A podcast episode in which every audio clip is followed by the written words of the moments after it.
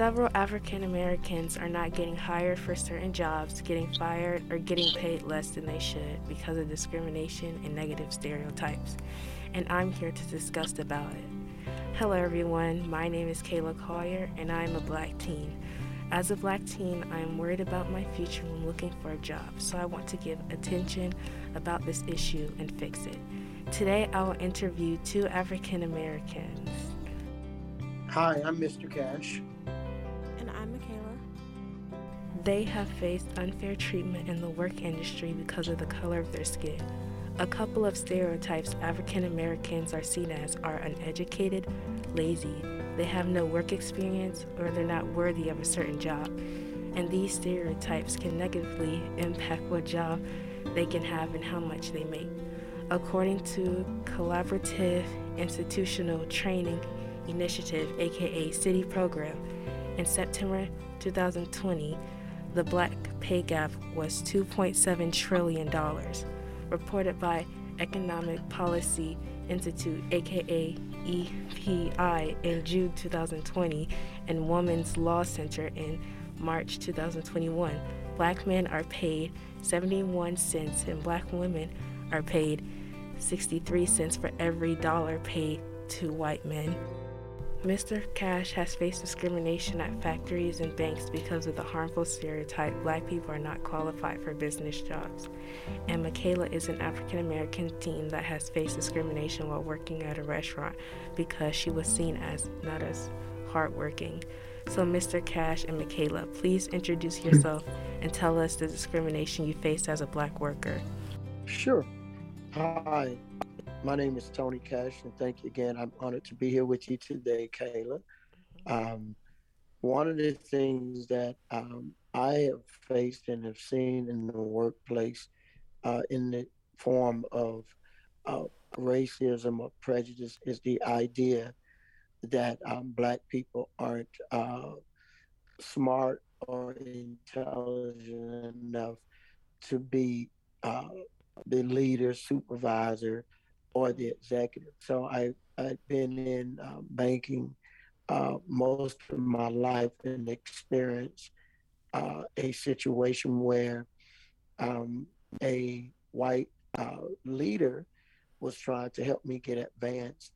And I walked in on her speaking to uh, a higher up or an executive who uh, did not want me to have the job, but share it with her to allow me to interview anyway, even though I won't get the job. And so as I was walking in, uh, I overheard the executive telling my leader, uh, yes, go ahead and let him interview. He won't get the job, but just let him go through the process. Mm-hmm. And my leader didn't know that I was about to walk through the door.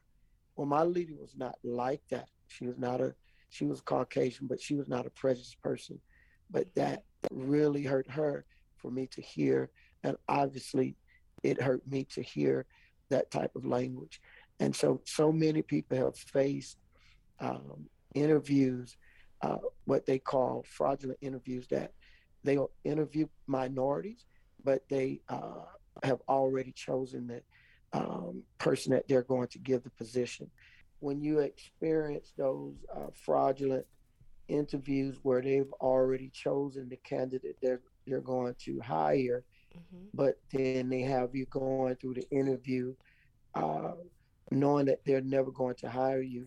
Um, it can be very devastating to your psyche because you're college educated, you're experienced, and you've been told that if you do all of those things, you would have an equal or fair opportunity for success in America in corporations. And yet things like that prove that it's not just your education, it's not just your uh, experience, but that you also have to try to somehow scrub this uh, skin of yours in order to make it a favorable skin that will, you know, allow them to hire you.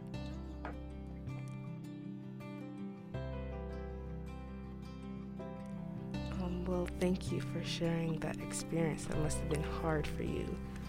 Um, so, Michaela, uh, can you please share your experience and introduce yourself? Yeah, hi, I'm Michaela. I'm 17 and um, my first job was at a it was a combination of fast food and a sit down restaurant. Um, and as I was working there, I would notice that they started me at a lower pay compared to my white coworkers. And it would be times where they would schedule me and I would get there and they would tell me, "Oh, we don't need your help anymore. We already have so and so here." And it was almost mm-hmm. as if I was deemed as you know, I didn't work as hard even though like I would stay behind extra to, you know, help clean more things. I was going out doing the customer service even when the drive through was backed up. I was always like putting in that like extra effort, you know, just to like make that guest experience perfect because, you know, mm-hmm. it was my first job. I was trying to get a raise. Um, and they would promise me that raise over and over again. And I just never saw it. And kind of like what Mr. Cash was saying, they, you know, it's kind of set up to where you think if you do this, this, and this, you know, you're going to get the outcome. If you work hard, you're going to get it. And it's just, you almost can't work against the biases that are already mm-hmm. put up against you. Do you think this is a reoccurring thing teens face, Michaela?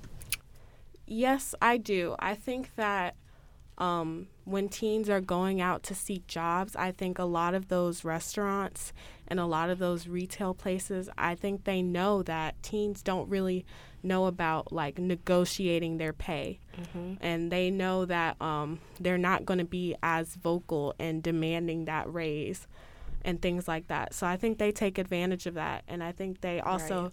take advantage of like, you know, the financial literacy that might not be as great greatly taught in a black ho- household compared to a white household, you know.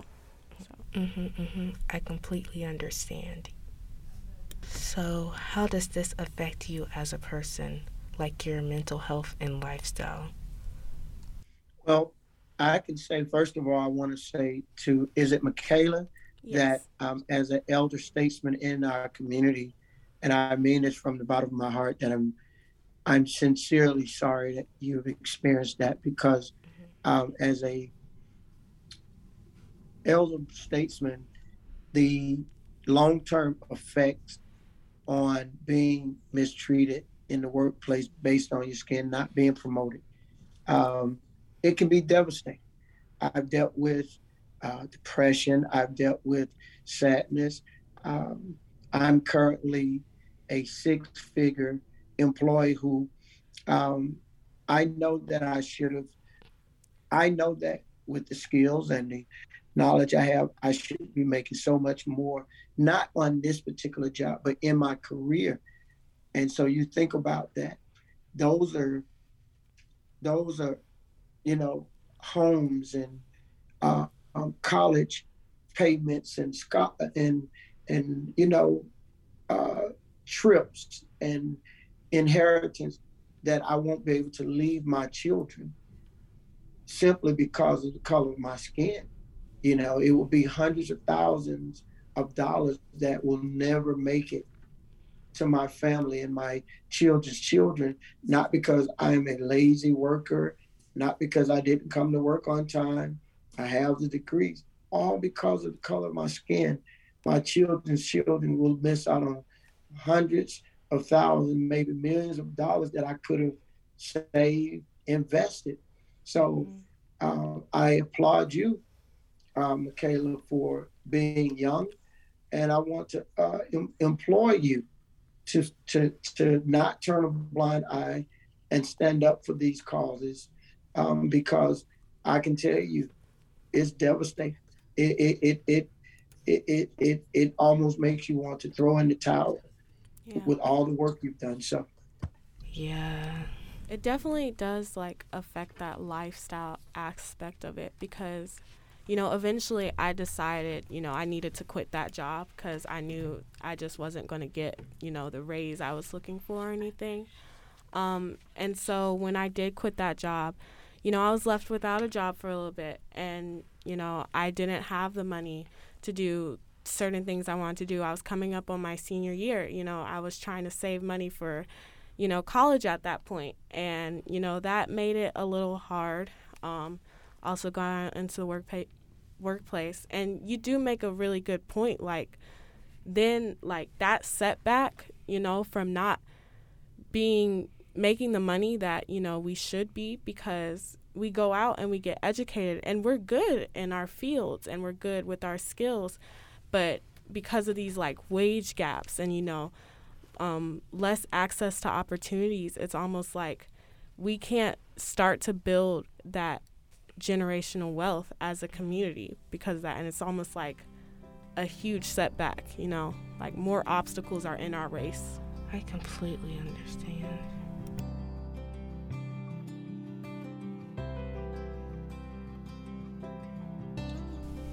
Um, do you have any advice for African Americans that are struggling in the work industry because of harmful stereotypes? Yeah, yeah. First thing I would say is follow every process that um, the organization has for uh, grievance you have. You know, stand up against it. Um, and so, if they have a process by which you can speak up, do that. Don't don't stand pat and be quiet. Uh, second of all, I will tell you that one of the things that has been vital to me is to uh, have great financial uh, uh literacy, knowledge of money. Um, and because one of the things that I have been afforded to do because I understand money is uh, I've been able to leave uh, two opportunities where I didn't feel treated me fairly because I mm-hmm. had great financial literacy. I had saved my money. I had done great investments so that I didn't. If, if we could not come to a fair and equitable space at, with as myself and the organization, I was able to say to them that this is not the company that I want to work for. And twice I've been able to leave.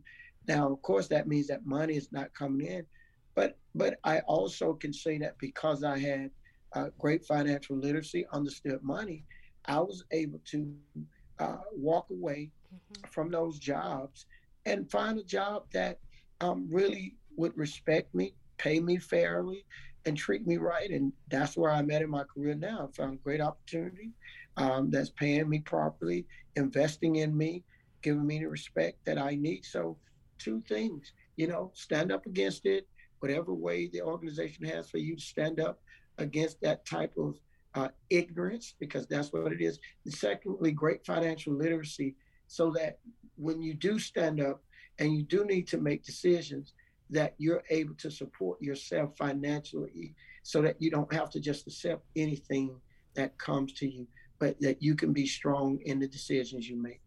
So, Michaela, what do you have to say? Um, I would definitely say my advice is when you go to an interview for like you know, these types of jobs where it's like retail or like fast food or a restaurant, I would definitely say make sure to know your worth. Know, go in there, you know, it's okay to like kind of brag about yourself. Know that you're going to go in there, mm-hmm. you're going to be responsible, you know, you're going to maintain the store or the restaurant or whatever it is. And when you know your worth, you know what to negotiate. And mm-hmm. I would definitely say, negotiate, you know, to what you think your worth is. Now, if I had went in that restaurant, mind you, it was my first job, so I didn't know to negotiate.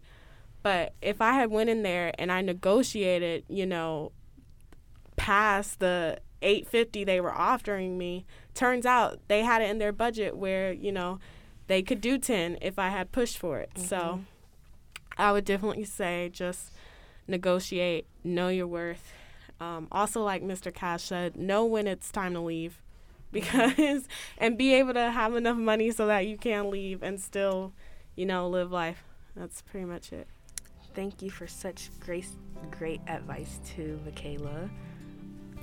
Harmful stereotypes can lead to hatred, unfair treatment, fear, and anxiety.